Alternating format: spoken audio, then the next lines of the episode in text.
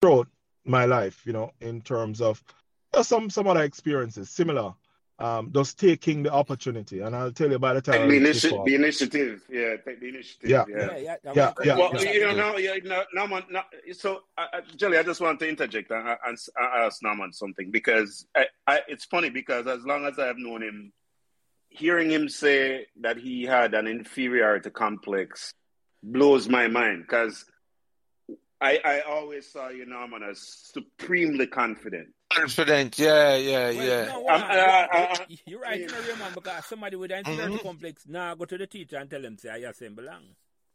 Mm. That's what I'm saying. Right, And That's right. what I'm So- saying. That is a degree, that is a degree of confidence so most people wouldn't don't have, and they wouldn't they wouldn't take that leap to say, So, subscribe to Memorable Memories YouTube channel right now and never miss another memorable conversation.